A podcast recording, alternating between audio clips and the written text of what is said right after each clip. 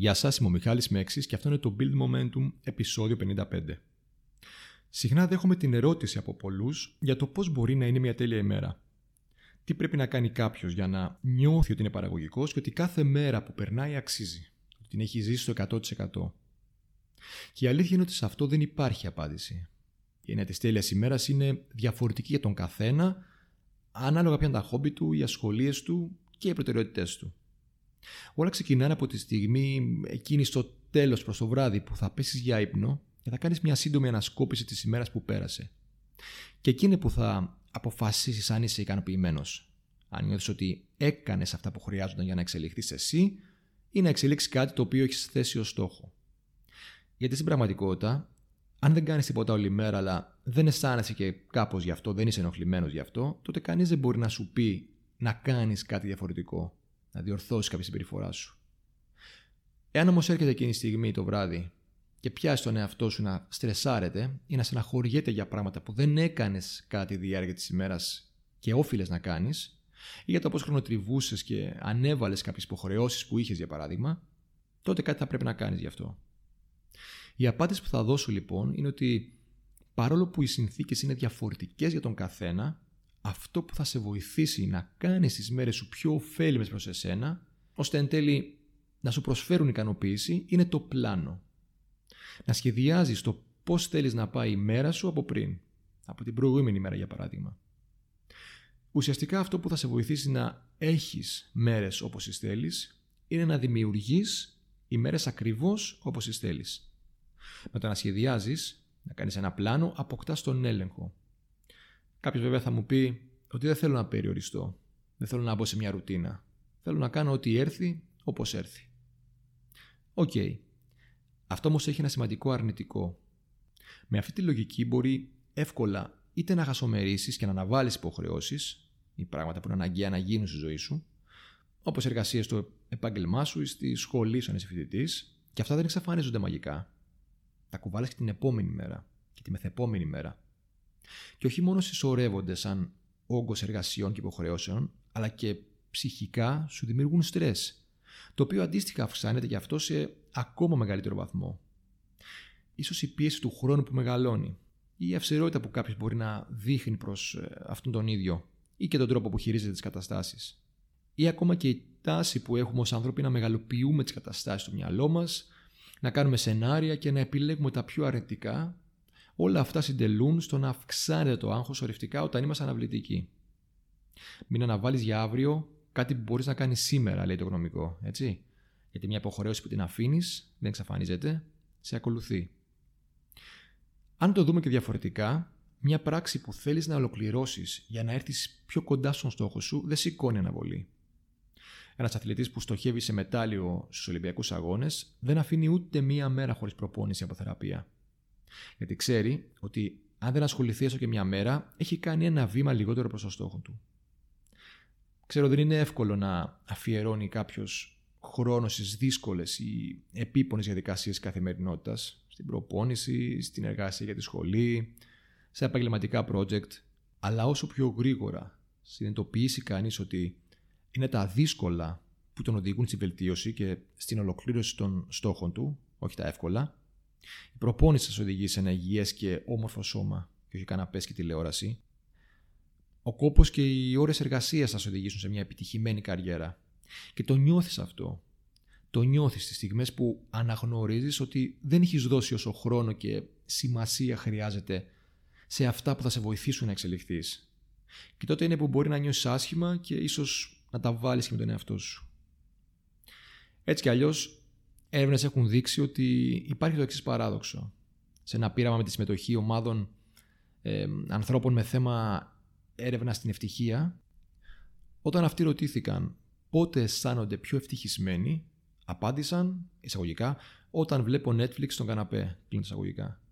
Όταν όμως τα ίδια άτομα πέρασαν από κάποια τεστ τα οποία είχαν σκοπό να αξιολογήσουν έμεσα τις στιγμές που ένιωθαν ευτυχισμένοι, αποδείχτηκε ότι αυτές ήταν είτε όταν τα άτομα αυτά δούλευαν και ήταν παραγωγικά στη δουλειά τους, είτε όταν ήταν γενικότερα ενεργά. Αυτό σημαίνει ότι φαίνεται να είμαστε πιο ευτυχισμένοι όταν κάνουμε πράγματα παρά όταν χρονοτριβούμε ή τα αναβάλουμε. Το ότι μπορεί όμως κάποιος να μην είναι παραγωγικός στην ημέρα του ή στο τέλος να αντιλαμβάνεται ότι έκανε πράγματα που στην πραγματικότητα δεν ήθελε να κάνει ή δεν είχε ανάγκη να κάνει, δεν εξαρτάται μόνο από αυτόν τον ίδιο. Δεν είναι δηλαδή ότι έκανε κάτι λάθος. Πολλές φορές το ίδιο το περιβάλλον μας συμπαρασύρει. Οι ρυθμοί της καθημερινότητας μας τραβάνε στο να έχουμε συμπεριφορές και να ασχολούμαστε με διάφορες ασχολίες, είτε μηχανικά, είτε επειδή μας έχει επηρεάσει κάποιος άλλος άνθρωπος. Και το κάνουμε αυτό γιατί δεν έχουμε στο μυαλό μας μια ξεκάθαρη εικόνα του τι θέλουμε να κάνουμε τη συγκεκριμένη μέρα. Το που θέλουμε να εστιάσουμε, ποιες είναι οι προτεραιότητέ μας, πότε και πώς θα τις ολοκληρώσουμε. Και εδώ έρχεται το πλάνο. Το πλάνο, κατά τη γνώμη μου, είναι ένα πάρα πολύ καλό εργαλείο δημιουργίας της τέλειας μέρας. Ξεκίνα από την προηγούμενη μέρα και χρησιμοποίησε τη φαντασία σου για να σκεφτείς πώς θα μπορούσε να είναι μια τέλεια μέρα για σένα. Τι θα περιλάμβανε; Ιδανικά, πού θα ήθελες να την περάσεις; Μετά χώρισε σε αυτά που οφείλεις να κάνεις, τις υποχρεώσεις σου δηλαδή, και σε αυτά που θα σε ευχαριστήσουν, θα σε διασκεδάσουν. Και φυσικά όρισε προτεραιότητες. Αναρωτήσου, τι οφείλω να κάνω ώστε να πάω ένα βήμα μπροστά προς τους στόχους μου; Τι υποχρεώσεις έχω; Ποιες είναι οι δουλειές που τρέχουν; Ποια είναι η πιο σημαντική; Ποια είναι η πιο δύσκολη; Ποια έχει το πιο κοντινό deadline; Και ξεκίνησε να οργανώνεις τη μέρα σου βάσει αυτών. Αυτές οι δύσκολες διαδικασίες είναι που θα σε βελτιώσουν. Που θα ανεβάσουν επίπεδα το επάγγελμά σου και μέσα από αυτές θα χτίσεις και θα εξελιχθείς. Από την άλλη πλευρά υπάρχουν και αυτά που σε ευχαριστούν και σε συνεπέρουν διαφορετικά από όπως μπορεί να συνεπάρει η δουλειά σου. Δηλαδή, το να μπει σε μια κατάσταση ροής όπου έχεις γίνει ένα με αυτό που ασχολείσαι, με το project στη δουλειά, με την εργασία σου, με το άθλημά σου αν είσαι αθλητής και που σου βγάζει ένα απίστευτο συνέστημα. Έχουμε μιλήσει και σε προηγούμενο επεισόδιο για την ψυχολογική ροή και πώς αυτή σε επηρεάζει. Υπάρχει λοιπόν και ο χρόνος που χρειάζεσαι για να χαλαρώσεις, να περάσεις με ένα αγαπητό σου πρόσωπο και να συναστραφείς, να ασκηθείς ή να κάνεις μια βόλτα στην ε, φύση, να δεις μια ταινία ή να διαβάσεις ένα βιβλίο. Σίγουρα θα πρέπει να συμπεριλάβεις και αυτές τις δραστηριότητες στο πλάνο σου και όχι μόνο τις υποχρεώσεις. Αυτό που κάνω εγώ είναι να σχεδιάζω την επόμενη μέρα με σκοπό να κάνω κάτι ή μάλλον με σκοπό να κάνω και κάτι που θα με ευχαριστήσει, άσχετα από το πόσο μικρό μπορεί να είναι. Ίσως να είναι το να διαβάσω κάποιες σελίδες από ένα βιβλίο. Προσπαθώ όμως πάντα να σχεδιάζω να ολοκληρώσω τις υποχρεώσεις της ημέρας μου ή όσες προλάβω, όσες καταφέρω τελικά, αλλά πάντα να έχω στο πλάνο μου και κάτι το οποίο με ευχαριστεί εκείνη τη μέρα. Θα μου δώσει ευχαρίστηση στο παρόν, το τώρα. Άρα φρόντισε να υπάρχει κάποια ισορροπία. Σχεδίασε τι υποχρεώσεις σου, αλλά μην ξεχάσεις να συμπεριλάβεις τουλάχιστον μία ευχάριστη δραστηριότητα.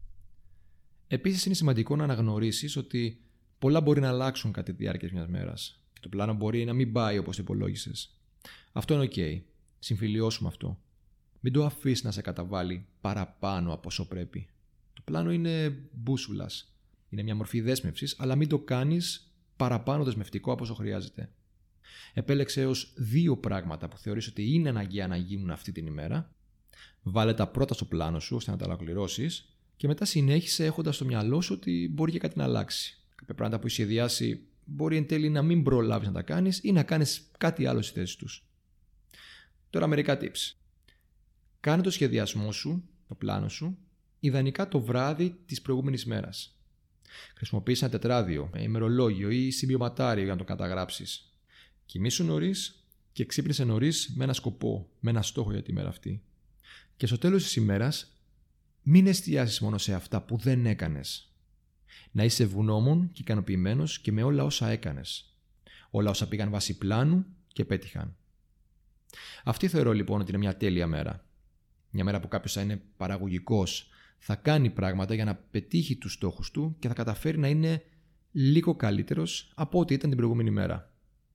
Αλλά θα έχει και χώρο, ή μάλλον θα δώσει και χώρο για να κάνει κάτι που θα δώσει ευχαρίστηση εκείνη τη στιγμή. Είτε είναι μικρό, όπως ένα γεύμα, είτε μεγάλο, όπω μια εκδρομή.